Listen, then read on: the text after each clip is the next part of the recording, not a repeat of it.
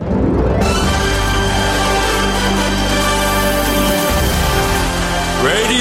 Nikkei. 5時から正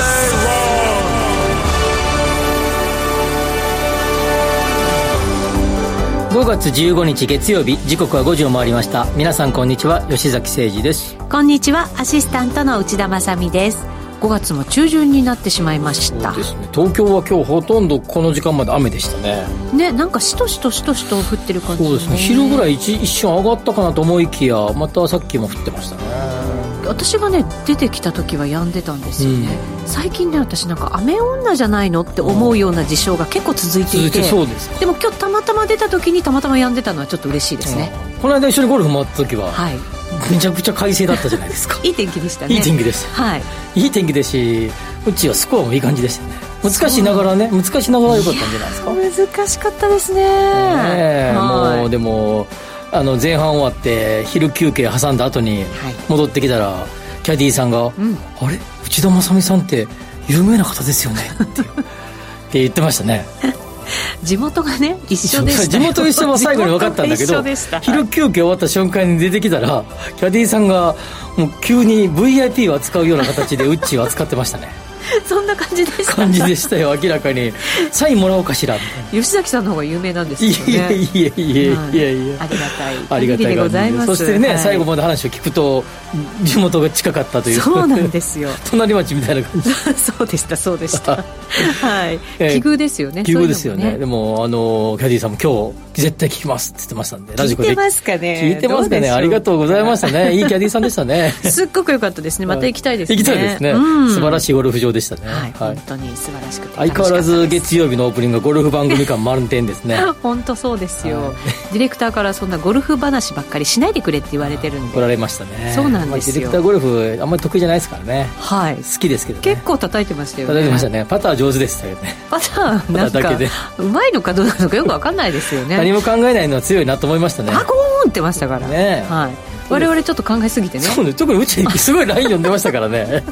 それなのに打ててないっていうね情けない感じ、ね、我々ねパターに悩まされましたがね、はい、ちょっとそれなりに打ててましたけどね2人ともね。そうですね。次回に向けて頑張りましょう。練習しますよ。はい、さてさて月曜日ですが吉崎さんに景気経済動向を中心に解説い。ただきます。投資力もぐっと上げる内容でお送りしていきたいと思います。そして皆さんからはツイッターのメッセージも募集しております。昨日母の日だったじゃないですか。なので、まあ、大体あれですかね。お母さんにもなんかプレゼントを送って、うん、奥様にもプレゼントを送ってみたいな感じが多いんですかね。あそうですね。なんか、ね、フェイスブックなんかのお友達のやつを見てると、うん、まあお母様にあげてましたみたいな、うん投稿が多かったですね。多かったですね。あの野球ではなんかあのピンクのなんかねバットとか靴とかなんかああいうの、はい、やってるんですね。あとなんか審判の方もピンクのね、はい、素敵ですよね。粋ですよね。父の日もやるんですかね。父の日の場合は何色の服着るんですか？水色とか？水色。黄色とか？グレーとか。グリーンとか？グリーンとか。ちょっとわかんないけど。はい。やるとまた素敵ですけどね。素敵ですよね、ね、なんかそうそうそう。あのあれあのイチロー選手が、はい、あの一番最後の試合って日本で大リーグの開幕戦あのシアトルマリナーズの選手としてやってきて、はい、日本での開催が大リーグやってたその試合が最後だったと思うんですけど、ええ、それから帰る時に航空会社の方が51番の搭乗口から乗せたらしいじゃないですかそういうのなんかおしゃれですよね。粋だよね。粋ですね、ね、本当にね、青い方の航空会社の方だったらみたいですけどかっこいいですよね。搭乗あれわざわざ組み替えたんでしょうね。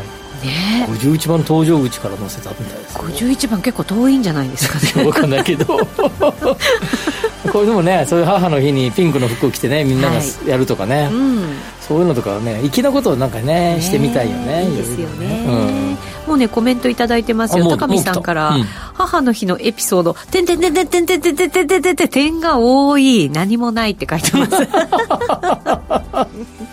そうですかねえー、今日の夕ご飯も載せてくれてますよ。今日はハンバーグ？ねこれね馬肉なんですって。そうですか、ね、卵を買い買い忘れてないからマヨネーズで代用したけど成功するかな、まあ、もちろんあの卵の成分も入ってはいると思いますけどね。ね、どうなんでしょう。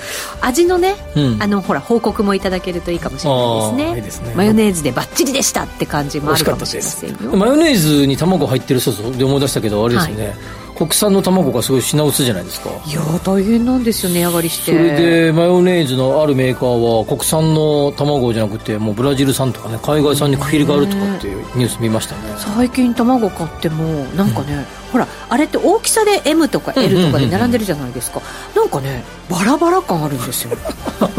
そうなんですね品薄だからかもしれないんですけどなんか大きいのとちっちゃいのなんかまばらだなみたいなあの卵ポケットにこう並べてる時に思うんですよね。あの卵ポケットってなんか使い勝手ね再利用できたらいいのになっていつも思わないですか？結構なんかいろんなものを逆に入れちゃったりしてますけど 細かい卵以外のもの。あのあれとかマークとか。あとなんかあのついてきたお醤油とかなんかこう入れたりとか、ね、その写真みたいな。ダメです。見せられません。ということで今日もオープニング6分超えてまいりました。ぜひ皆さんあのハッシュタグご時世つけていただいてツイッターでつぶやいてください JISEI でございます。今日も情報満載でお送りしてまいります。この番組はココザスの提供でお送りします。Radio Nikkei. 5時から正論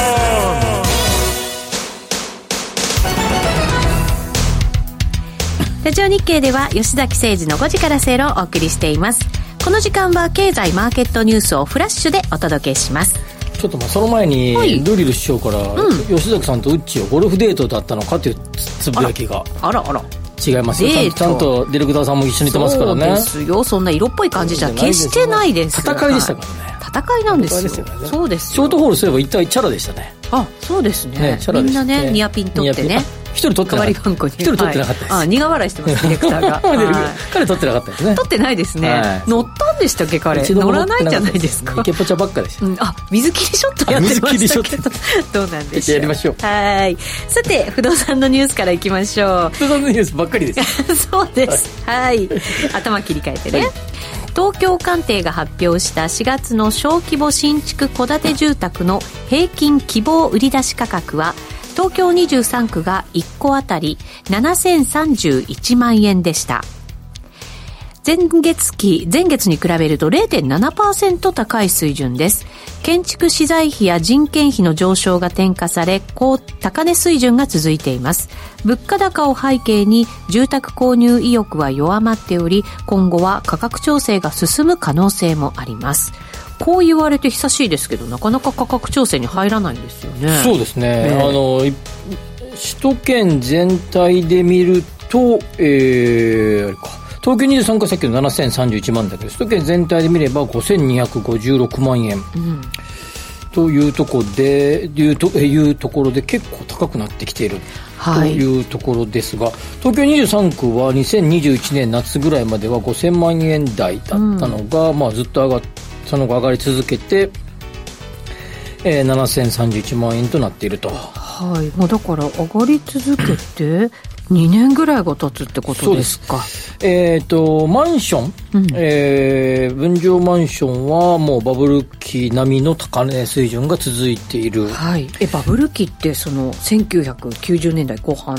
じ ゃバブル期は80年代80年代後半。はその辺の水準？水準が、えっと、分譲マンション。ですごいものすごい高い狂乱の時代ぐらいなんですが戸建てはそれに比べたらまだまだ遅かったね上がり加減が、はい、で、えー、一巡して、えー、まず分譲マンションがすごく高い、はい、のでちょっと分譲マンション一戸建ても選択肢に入れてみる？みたいな人が増えてきている、うん、ってことは波及してるってことですね。そうですね。波及しているということで、はい、それまで、えー、分譲マンションに比べると、えー、上がり加減が緩やかだった戸建てにも、えー、このところ、つまり、えー、コロナショック以降、だからさっき2021年夏ぐらいまでは5000万円台で推移ですから、はい、それ以降ですね、だからまあ21年の秋冬以降は、えー、値上がりしているというところです。で、これね、あの、まあ、なんでそういうのがわかるかっていうと、これ分譲、えー、戸建ての売り出し価格なんですね。はい。で、一方で、えー、持ち家の新築建設建築数、つまり自分の土地を持ってます。はい、そこに一戸建て、一戸建てか、あの、戸建ての家を建てます。戸建てとか、まあ、あの、住宅を建てますと。えー、いう、えー、のが、えー、新設住宅着工戸数における持ち家っていうカテゴリーを見れば、はい、その数字がわかるんですけど、こ、ここはですね、もう、えー、約15か月ぐらいですね、はい、マイナスなんですね。前年同月比で。ええー、そんな違いがあるんですね。そうなんです。これどういうことかっていうと、えー、新設住宅着工戸数を見ると、さっきの持ち家、これが今言ったですね。うんはい、次が貸家、これ賃貸住宅。うん、賃貸、この貸家は3月までの数字を見れば、えー、2年、20、つまり24か月連続のプラス、前年同月比で。絶好調です。で次が、えー、分譲のマンション、はい、分譲の戸建て。という、まあ、4つのカテゴリー、まあ、他にもあるんですけど、まあ、主要どころはこの4つですね。で、先ほど言った分譲マンションのは、数はそんなに多くないんですけど、すごく高くなってきている。はい、で、分譲の戸建ては、この、今回遅れて上がってきている。一方で、自分の土地に自分の、えー、住宅を建てるパターン。これもち、まあ、注文住宅、なんか住宅展示場とか行ってね、はい、選ぶ、あの、考えるやつですけど、これはすんごい手落ち込み。落ち込み。10%以上の落ち込みですよ。前年同月比で。はい、つまり、新たに、えー、購入される戸建ての方は多いけど、建て替えたりする人はそう多くないということなんですね。でこれはまさに先ほど言った波及効果。分譲マンションさすがに高すぎじゃねえと。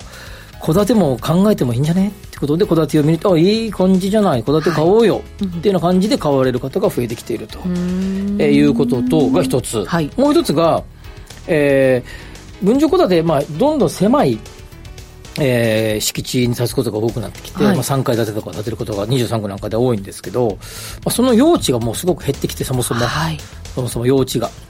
まあ、そういうこともあって、まあえー、需要が高まりつつある中で、えー、供給数がそれほど多くない。ということで価格が上がってきているとこれはマンションと一緒ですよね。そうですね、はい、マンションもそれほど供給数が多くないのでとい。うことですが、まあ、戸建てもその流れになってきている、はい、で、えー、コロナ直後はですね、えー、首都圏の郊外、うん。えー、埼玉県のなんとか市みたいな感じのところとか千葉県のなんとか市みたいなところでえー、かなり戸建てがす、もうかなりと結構売れたんですね。これはまさに、えー、都心を離れてですね、週に2、3回しか会社行かなくてもいいのでっていうようなリモートワークを進んでいく中で、そういう郊外の戸建て住宅、まあ、環境のいいところを買われる方が増えた。っていうのがまず1回目にあって、それが、えー、20年の夏、秋、冬、21年の春、夏、秋ぐらいまで来たんですけど、それ以降は今の話。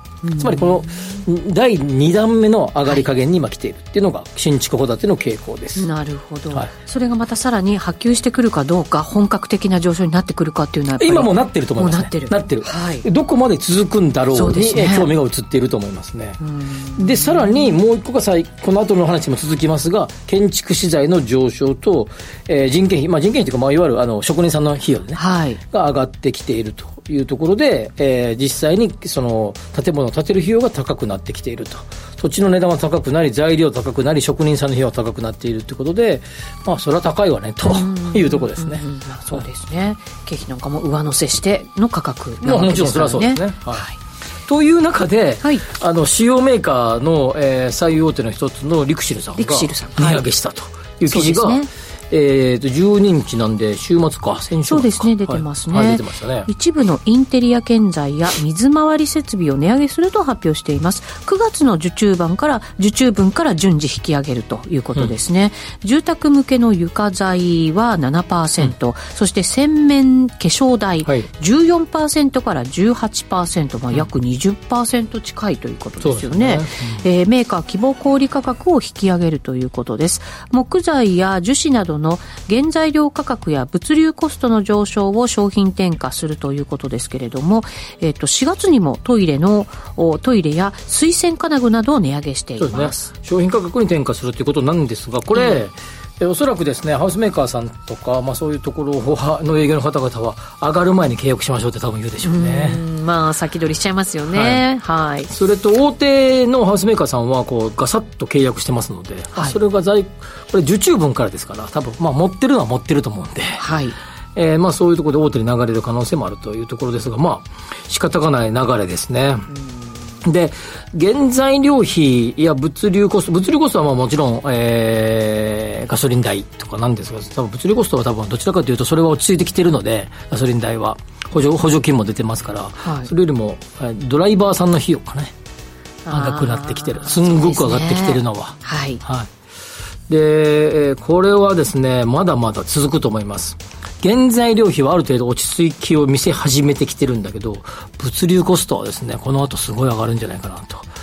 ガソリン費用は落ち着いたところで、そのドライバーさんの費用がすごく上がりそうというそうですね、今、人が足りないような状況ですもんね、人が足りてない、加えて、えー、なんだっけ、えー、年間、えー、あれか、の960時間か、あのアッパーを設ける残業時間に対する、はい、えー、2024年問題と呼ばれているですね、それが2020年から導入されますので、あれですね、コンビニも配送回数減らすとか、はい、えー、あの宅配便も、えー、翌日を無理なところも出てきますとか、はい、結構物流コストの上昇はですね生活を直撃するかもしれないですね。いや本当そうですねあの宅配してくれるからっていう利便性みたいなものをね我々求,、うん、求めてましたけれどちょっとやっぱりそこも期待しにくくなるっていうことも考えられますよね、はい、でこの物流コストはですねこれそのこういう住宅建材、まあ、陸上さんとか作ってるこういうものだけじゃなくて鉄骨とかですね、はい、セメントとかですね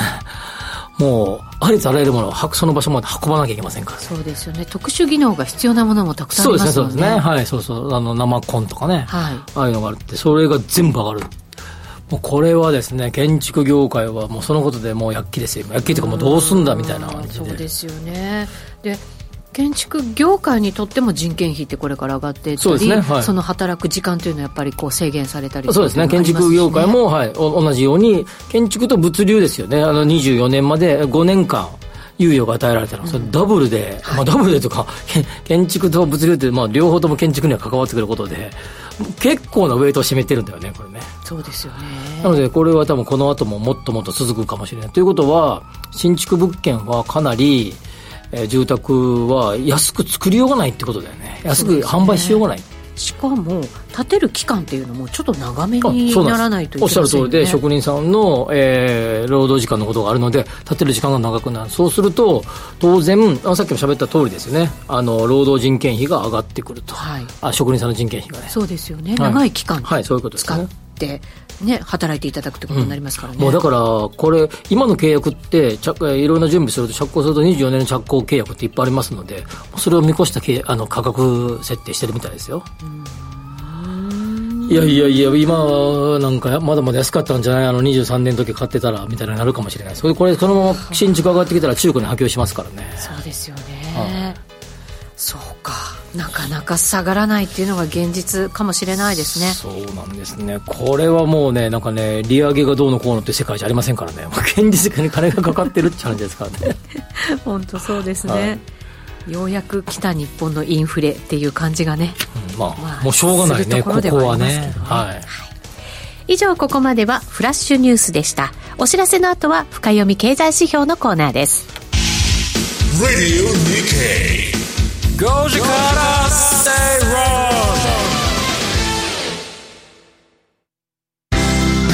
論人生100年時代あなたはどんな人生を描きますか？お金に困らない人生にしたい。やりがいのある仕事に就きたい。お気に入りの間取りの家に住みたい。あなたの描く理想の人生をココザスが幅広くサポートします。さまざまな資格を持った専門家がお金仕事住まいについて無料でアドバイス。一緒に豊かでワクワク生きる未来を作りましょう。詳しくは番組ウェブサイト右側のバナーからココザスホームページをチェック。農業に関わる方々と一緒に農業の未来を考えていく番組「アグリの未来」ポッドキャストで配信。農業に関わる全ての人を応援するとともに地球規模の課題を考えるきっかけとなる音声コンテンツです。ポッドキャストでしか聞けないコーナーもありますよ。詳しくは番組ホームページへ。5時から正論さ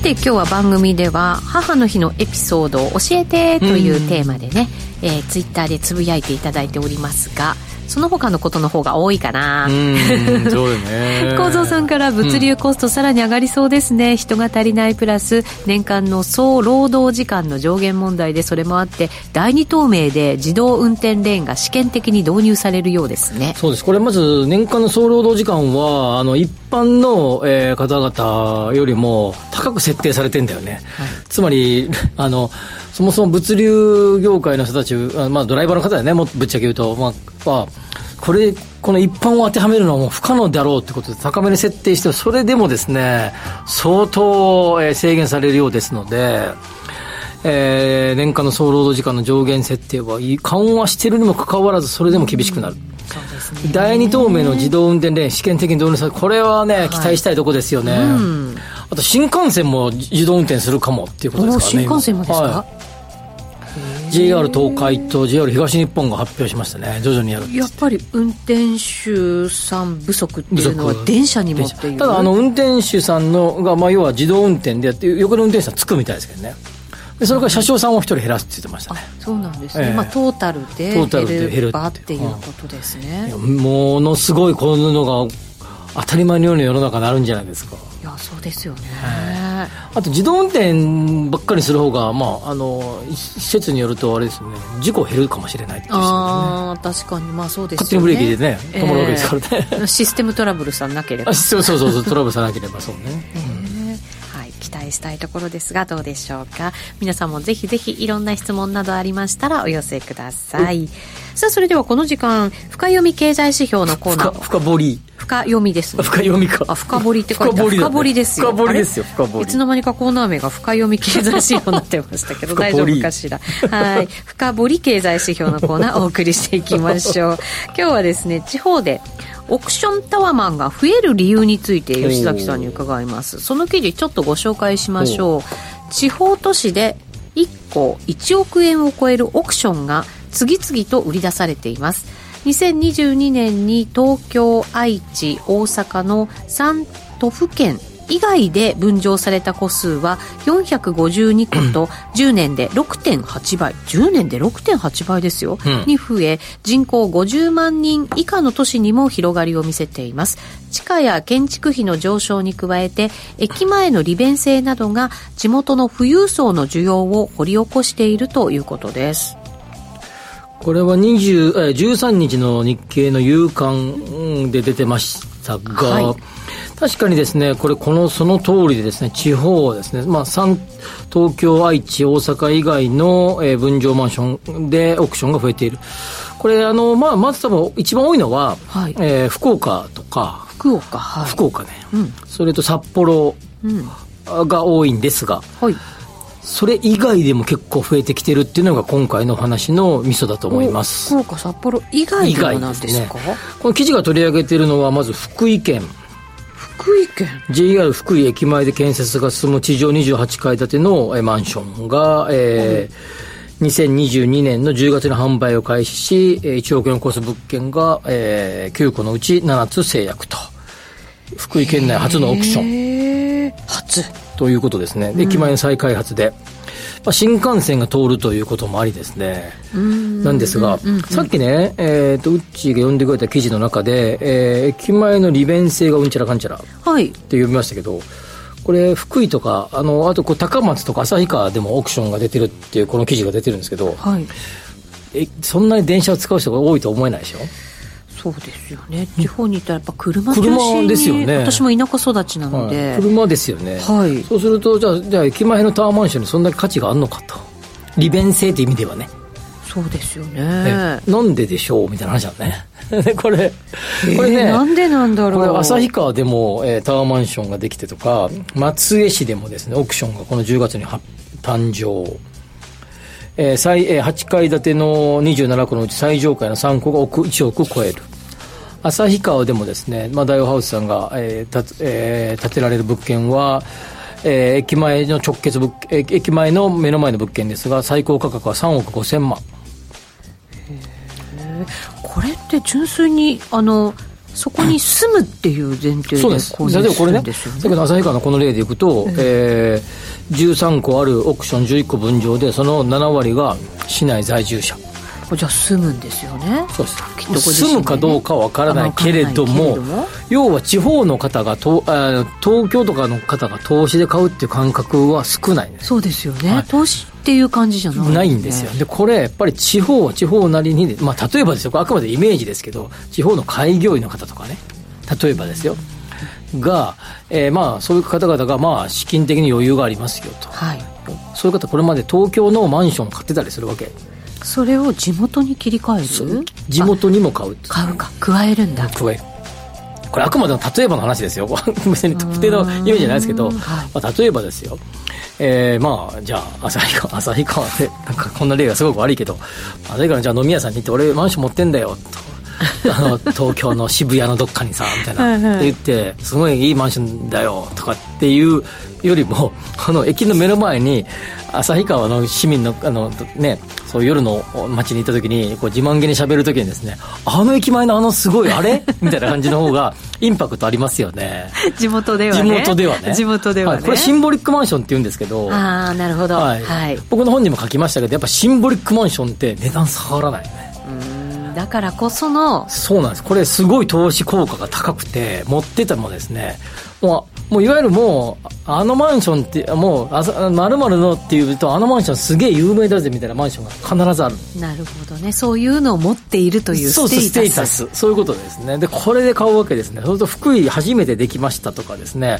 この間も、えっと、土曜日、えー前橋で講演しましたけど、ブリリアさんなんで、東京建物さんが27階建てのタワーマンション建ててましたけど、一発でスポーンって売れたみたいですよ、増床会は。お医者さんの方が買われたみたいですけど。やっぱり県内初とか言うと投資家心をくすぐるんですそうよね県内とかもうこのエリア初的なやつはもうくすぐるわけで、へー。投資家っていうかまあ地元のお金も名投資士家、うん、地元の名士のあれを気持ちをくすぐるわけ、まあ、そういった方々がいっぱい買う。でさらにさっき言ったようにシンボリックなのでやっぱ下がらない条件のですね結構トップクラスに来るねこれパターンは。ね。お金持ってる方々は分かってるんですねそういうことがね。そうです。うん。でえー、そこでこんな値段買うってやつを買ってもですね大して下がらない分かんないですよ。あの景気が一気にガクンってなったら分からないけど、はい。まあ、景気がそこそこな感じである限りそう大きなさ値下がりはないんです、うん。なんとなくあの私勝手なイメージしてて、やっぱりそういう地元の名士の人たちも年齢重ねてきて今こう車とかってあんまり運転しなくなるよねってなった時に街の中に車を使わないでも生活できるマンション欲しいよねになって便利のいいところに持ってるのかなっていうのもあるのかなと思ったんいやいやですよねだってこの駅前なんか何にもないですよ 別に。何にもない何にもないですよ別に。何にもない？だってそんなに電車もそんなに来ないわけですし1時間に3本とか4本とかでしょ。近くにほら病院があると病か。病院とかあるかもしれないけどでもそんな駅の目の前に病院なんかそんなないですよ。これ地方行くと。はい、僕さっきのそれこそ前橋もこの間電車で行って降りていきましたけど周り何にもないですよ昼ご飯食べていこうかなと思ってちっちゃいラーメン屋があるぐらいでしたよ。マックと。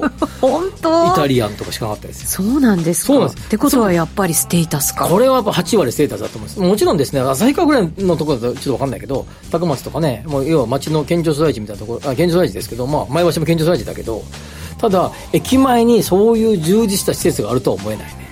だったら郊外の方が絶対ありますよ。はあそうですよね、まあ、はい車文化ですからね。車文化ですからイオンとかとかなんかいっぱい固まってるわけですよそういうところに。そう考えた時にこれなんでこれ買うのって東京の一般のかんか方々の理屈では理解でき理解しがたい違うステータスがあるわけ。でさらにそれはすごい正しくてやっぱり将来的に下がらないであろう物件のリストみたいなのをこう、もう AI とか使って開発してる会社ありますけど上位にずらりとこのパターン並ぶんだよね。はあそうなんですはい、ね、駅直結のタワーマンション再開発パターン。この駅どこ？みたいな。知らんぞみたいな感じとかあるいは地方で地方の例えば、まあ、あくまでこれイメージだけど、まあ、例えば盛岡の駅前とかね、そのどんなマンションあんねんとか感じだけどこれがツインタワーマンションがあったりするわけ。すんごいいい値段するって言ってましたもんね目立つでしょうね。えー、目立ちますよ。新幹線でビューッと東京から来たらですね なんかお？みたいな感じしてなんだこのでかいマンションみたいな盛岡にみたいな。そうですよね。まあそこに住んでるのもそうでしょうけど持ってるね。持ってるんですよ。持ってるんですよ。そりゃあみんなからなんか羨望の眼差しですよね。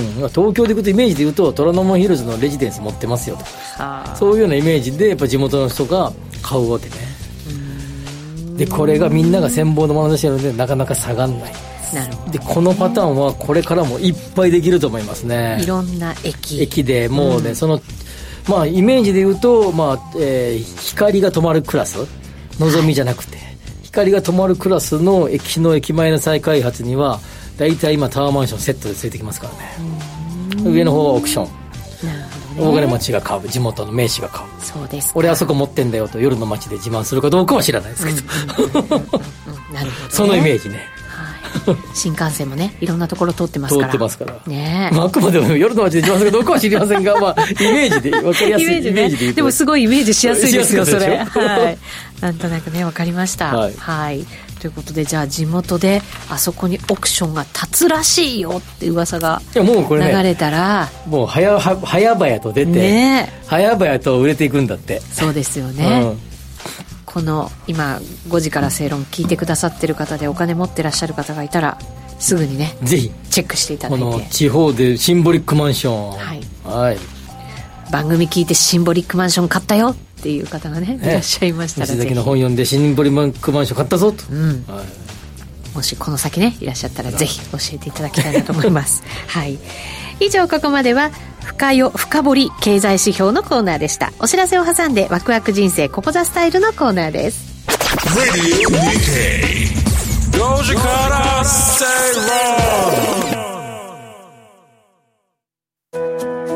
ラジオで一番多い言葉は挨拶かもしれません。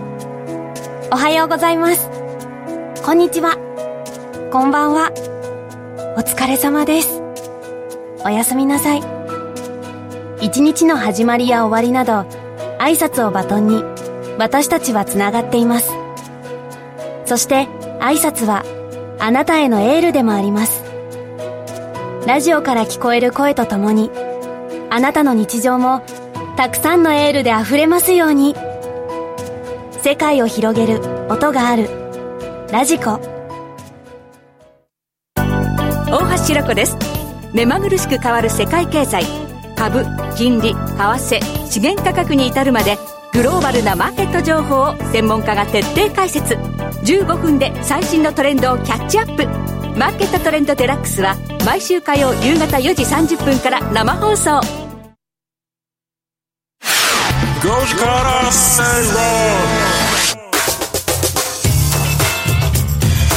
ラジオ日経では吉崎誠二の5時から正論をお送りしていますこの時間はワクワク人生ここザスタイル。人生100年時代を豊かでワクワク生きるためには一体どうすればいいのか。このコーナーでは結婚やお子様の誕生転職リタイア住宅購入など個人のライフイベントを充実させるヒントをリスナーの皆さんと一緒に探していきます。今日はですね、うん、ここは注意したい不動産投資の失敗事例についてはい教えていただこうと思います。失敗事例すよこうやって見たらツイッターでシンボリックマンションっていうとこマンションの話はやっぱり好きだね皆さんね。ねすごい聞きますねそうそうそう構造さん。地方でもシンボリックマンションは下がらないのかって聞きましまあまあ地方全部とは言いませんが、うん、地方の中でのまあそこそこな感じの場所はの、えー、希少価値が高まあマンションって希少価値なんですよねやっぱね。うんそうなんですね。で高見さんからも絶妙な存在価値の三河安城駅にもオークションの需要があるのかな、まあ、とおかしくないですよね。ねあのアルタンさんが前橋駅は高崎線じゃなくて栃木と横につながる両毛線の中で駅がちっちゃい。そうですね。あの新米橋の駅から分離分分かれますからね分岐しますからね、ね、新米橋の駅は大きな駅ですけどそこで高あの上越線と両毛線で分岐するんで、まあ、駅ちっちゃいですけどでもその周りにいっぱいマンションが建ってるっていうのがしんそれこそシンボリックですね。そうですね。幸三、さん駅前物件でオークション。地方でオークション投資用って買ってペイできるのかなってでもね。これねあのできそんなできないと思いますね。あこれもこれいい質問ですね、うん、やっぱり賃料そんな取れないと思いますのであのえー、そんなにいい投資とは思えないね。なるほど。あの貸すっていう意味前提では。ああくまでも持ってる人の。持ってそうです、はい、持ってる人の、えー、価格は下がりにくいということを言えますが貸してという意味では、えー、そんなにペイできるとは思えないね。そう。はい。あんまりだって貸してそんなに高い賃料取れないんだとしたら投資価値という意味ではちょっと違いますよね。ね。本当にね、はいその貸すという意味での投資はね持っとくという意味ではね、はい。まあ、いいかもしれない。下がらない。下がらない。にくいからね。あの大きく、はい、下がれないと思いますんで、さてさて、うん。えー、と不動産投資の失敗事例についてはい今日は教えていただきます、なのでこれを聞いて注意してくださいねということになると思いますが、まあ、これ不動産投資先ほど言ったいろんな投資のスタイルがあって、まあ、さっきの地方オークションなんていうのはまさにステータスで買うとかね、そうですね。自分が持ってて、えーまあ、保有しておくことに価値があるね、それでだからなかなか値段も下がらないしよーし投資でうまくいくんじゃないのって買ったら、やっぱりちょっと違うなっていう。これはある意味失敗する可能性もあるってことですよね、はいまあそれを貸すということでいくと失敗する可能性があるってことです、これはですね東京なんかでのすんごいこいい場所のものすごいビカビカのですね、いい、えー分譲マンションなんか買ってもですねものすごい、えー利回り悪いですよ。あのー7 80平米90平米ぐらいのどでかいいいめ3億円しますみたいなはい。やつを貸してもそそんな取れないですから利回りはすごく悪いです。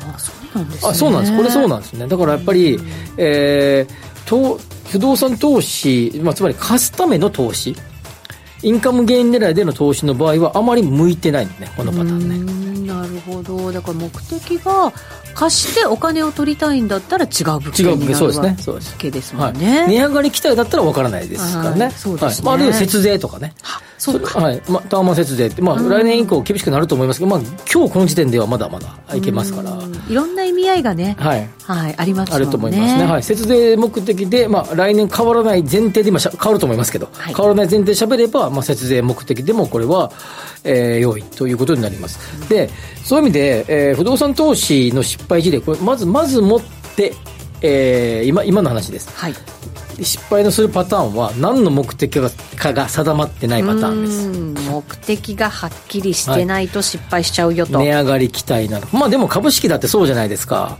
配当狙いとか優待狙いとかとああのそれとグロースとかでえ長期保有していて、えー3倍5倍を狙っていくのでやっぱ違いますよね目的が。そうですね。で結局目的がはっきりしないで買っちゃうから短いスパンでやろうとしたのに塩漬けになって結果長くなるみたいなそうねそうはい、もう同じパターンですよね、なるほど。はい。えグロースの株で、まあ、上場したとしてまだ間もないやつに対して配当が全然出ない。それは出ませんよめったに。それは無理です。っていうことですよね。はい、はい。まあ、それで目的をちゃんとしましょうっていうのがまず一つですねそれともうふ二つ目の考え方ですね。ランニングコスト。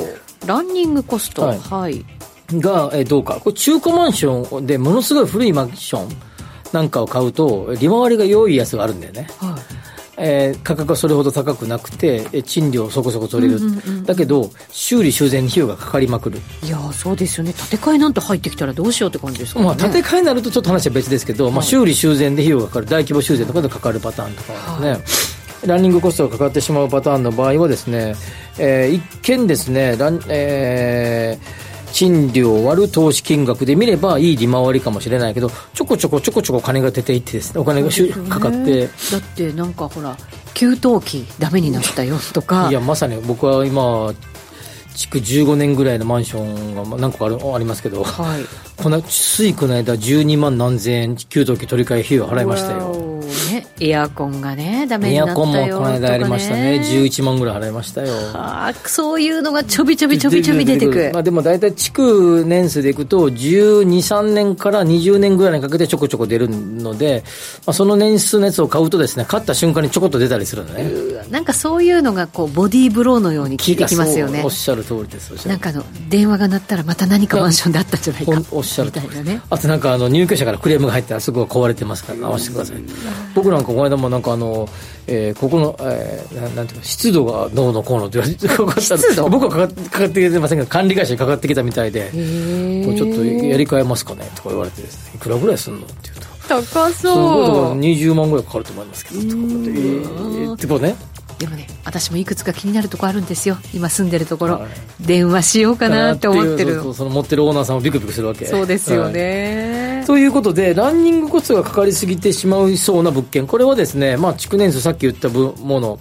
あるいはもっと言うと、えー、全然リフォームとか手を加えられてない物件ですね、はい、一度も。は、えー、築年数が例えば結構その可能性があるということでこれも要注意と。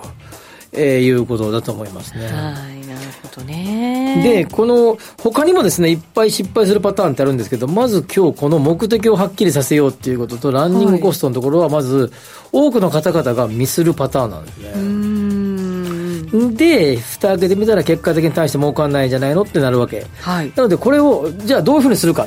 はい、っていうとですね、まず目的はっきりしましょう。これは分かりやすいね。目的、はい。はい、値上がり期待、まあ株と同じね。何で何を目的としてその不動産投資をするのっていうところをはっきりさせよう。まあ、これは人それぞれなんで、何がいいかはまあ、まあ、でもざっくり分けたらその、まあ、インカムゲインなのかキャピタルゲインなのかっていう、うんね、まあ、そんな2つの分け方でいいですか、節税。はい、はい、ぐらいで、まあ、多く分かれるというところだと思いますね、まあ、ここもお任せしましょうと、それぞれのことに。それぞれ、まあ、はっきりさせろよということですね。ですね、はい。えー、で、まあ、1個に絞らなくても2個でもいいですけど、うん、まあ、これとこれを狙おうとだとするとこんな物件がふさわしいよねっていうのが見えてくると思うし、はい、えー、会社にですね不動産会社さんにこんな物件探してるんだっていう時もえー、その不動産会社さんも、えー、じゃあこれがいいんじゃないですかと言ってくれやすくなるということだと思います、なるほど。それがはっきりしてから次はランニングコストを考えるわけですけど、はい、先ほど、えー、地方のオークションの話が出たのそのそのネタを引っ張るとですね、はい。えー、当然ですね、えー、面積が広くてですね上層階の物件は管理費用が高くなります、はい。えー、管理費用はですねどの部屋も同じ値段じゃありませんので。それ知らなかった広さとかによって違いますから。そうなんですね、はい、なんか平等になのかと思ったらそそうか。それじゃ平等じゃないんですもんね結局ね。ですよね、はい、狭い部屋と広い部屋。では、うん、あるいは不動産価値が違う部屋で同じ管理費用はない。同様にはいそれです。同様に修繕詰めた時も同じ費用じゃありません、はい、ということで、えー、それまでそれを踏まえた上での、えー、もうそれも経費です。経費というか出費ですから、はい、それもランニングコストということになります、ね、はい。で、えっと、ワンルームマンションはあんまり変わらないですね。もう、ほとんど、ほとんど同じですから、そうですよね。まあ、ちょっと、ちょっと違うんだけど、まあまあ、基本誤差みたいなもんですね。階によって違うとか、階と角部屋とか？そうそうですね、はい。ちょっと違うやつもあるけど、まあまあ似た感じです。似た感じ、はい。修繕積み立て金も似た感じなんで、まあ、そんなに気にすることはない、ということですが、まあ、その費用を見とかなければいけませんということとそれと高い利回りの物件は意外と、えー、修理修繕の費用がかかると。そうですね。だから築年数ってやっぱすごい大事で、はい、それまでにどんなやっぱりこうリフォームをしたり、うん、こうなんうそういう設備の入れ替えをしたりとかっていうのも、これ買う前とかにわからないとあれですよね。まあ、あの不動産会社さんに聞けば教えてくれると思いますが、うん、ただこれをですねあの国交省も制度的にしようということで、まあ、いわゆる、えー、昔の言い方で言うと枯れ木ネット家の歴ですね、はい、を充実させようと、まあ、今度はあの不動産 ID っていう形で、まあ、今大々的にやってますけど、はい。まあ、これはあのもう、えー、大方制度ができてきてもう少しでリリースされると思いますので、うん、本当は23年の頭にやるって言ってたんですけど、えーあのちょっと伸びてるようですが、まあ、これが導入されるとですね、まあ、そういうのが分かるようになってくると。いや大事ですよね。だって車だって中古車なんかはやっぱり事故歴みたいなものがね、ね。はい、ちゃんとあって、そうそうそう、それによって価値が全然変わってくるわけじゃないですか、はい、同じことですよね、はい、見た目一緒でもね、っていうのが一つ、二つ目。二つ目。それとですね、えー、っと年数でいうとですね今度、えー、さっきの、えー、キャピタルゲインを狙う場合も、うん、インカムゲインを狙う場合も長期保有でなければどっかで売却するわけね、はい、売却するときにですねローンが次の次がローンが組めるかどうか。はい。築25年ぐらいの物件を買いました、うん。でそこからですね15年保有しましたって築40年ですから、はい。その時に売ろうと思ってもですね融資がつくかどうかがこれが分かんないんですね金融機関の価値担保の判断によるんですけどなるほど。それは売るというよりは買ってくれる人ってことですね。ローンがつくかどうかはい、買ってくれる人。ローンを銀融機関からローンを引っ張ってくれるかどうかですね融資を。これってやっぱり年数が結構いっちゃうとローンはつきにくくなる。つきにくい一応耐久年数47年 RC 物件になってますので。あ、まあ、一応つきますけれども、はい、かなり制限される可能性がある。そうか。担保物件になるかどうかあそういうことですね。価値ですよね、はいでで逆にですね築40年ぐらいの物件を買いましたとするでしょ、はい、あでもすごい安かったとするじゃないですか、うん、800万ぐらいでした、はい、じゃあ俺キャッシュで買うよみたいな人がいるわけ、はい、買ってはいいけど次売るときにもう次の方もキャッシュで買わなきゃいけないわけ。キャッシュで買う人は探なきゃ探さなきゃいけない。そうかローンがつかない可能性があるから。あるから。ということもありますので、まあ、そういうですね担保価値が手放そうかなと想定している、まあ、5年や10年か分かんないですよ。それは人それぞれですから。その時にちゃんと維持されていて融資がつきそうかどうかっていうところもしっかり見ておかないと、まあ、結果的にですねもうもう半永久的に持つようになった時にそれってずっと価値があればいいですけど不動産マイナスの動産になる可能性があるそうですよね、はい、これも大きな落とし穴。そうですね、うん、でもなんかできれば40年とか超えた物件は避けたいなって個人的には思っちゃいますけどね。入居する側として。え買う側。買う側としてももちろんそうです、ね、入る側としても、はい、だとするとその手前に売っておきたいよね。売っておきたいです、はい、そういうのも、えー、不動産会社っていうか、まあ、管理会社さんと相談しながら決めていかなきゃいけなくてまあ、そういう目利きも大事でしょうね。うそうですね。年数もだから目的とこれ絡みますよねそうですね。ね,、はい、そうですね、はい、インカムとあのそうですね、はい、保有の期間にかか関わってきると思いますね。まあでもこういうなんか40年以上のものも普通に売りに出てたりするんですね。あもちろん。いっぱいありますよ。東京なんかいっぱいありますよ。ああそうなんですね。なんとなくちょっとね不安になっちゃいますけどね、うん、狭いマーケットになっちゃう感じがしますけど、ね、いやでも東京とかいい値段がついてたりするんだよねそれでも。そこはでもちょっと落とし穴もあるぞっていうのは。あの、まあ、あのある程度金融機関も貸しますからね東京のやつは。あの資産価値があるっていうことで。なるほど。しかしいつまでそうかは分からないという、うん、であと賃料そこそこ取れますからね、うん、60年築60年の物件とかいっぱいありますよ。へえそうなんですね。いっぱいじゃないか。まあ多少ありますよ。まあ、ちゃんとねリフォームして今今ねリノベーションっていうんですか、うん。はい、でねおしゃれにして住むっていうのもね。ありますよね。はいブームはブームですけど、まあ、そういうことも含めて、えー、失敗事例というよりもですねここに注意して買いましょう。うんうね、投資不動産投資しましょうというところについて解説をしてみました、はい、失敗しないようにご注意ください。ということでワクワク人生ここザスタイルのコーナーでした。より充実した仕事や生き方を実践したいビジネスパーソンの発見につながる番組、マネーのからくり。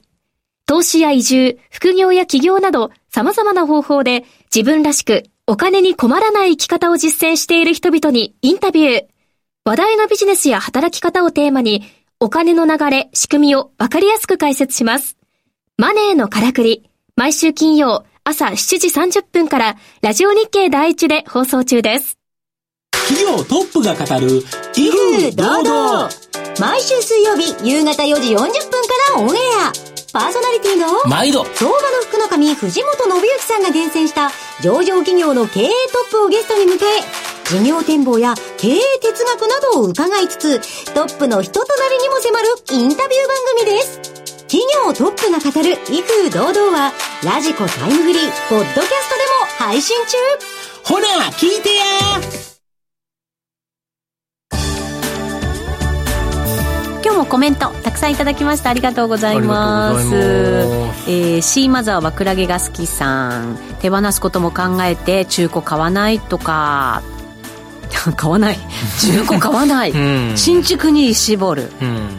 新築もでもね数がなかなかないというね、ね、ことですからね難しいですよね構造さん。マンションの管理費用と修繕積立金って部屋の広さや階で違うのか知らなかった。私も知らなかった。あ違う物件もよく見かけるということね、そうじゃないやつももちろんありますそうですね。牛心さん母に家をプレゼントしたい人生だった。ってこんなねことができたら本当親孝行ですよ。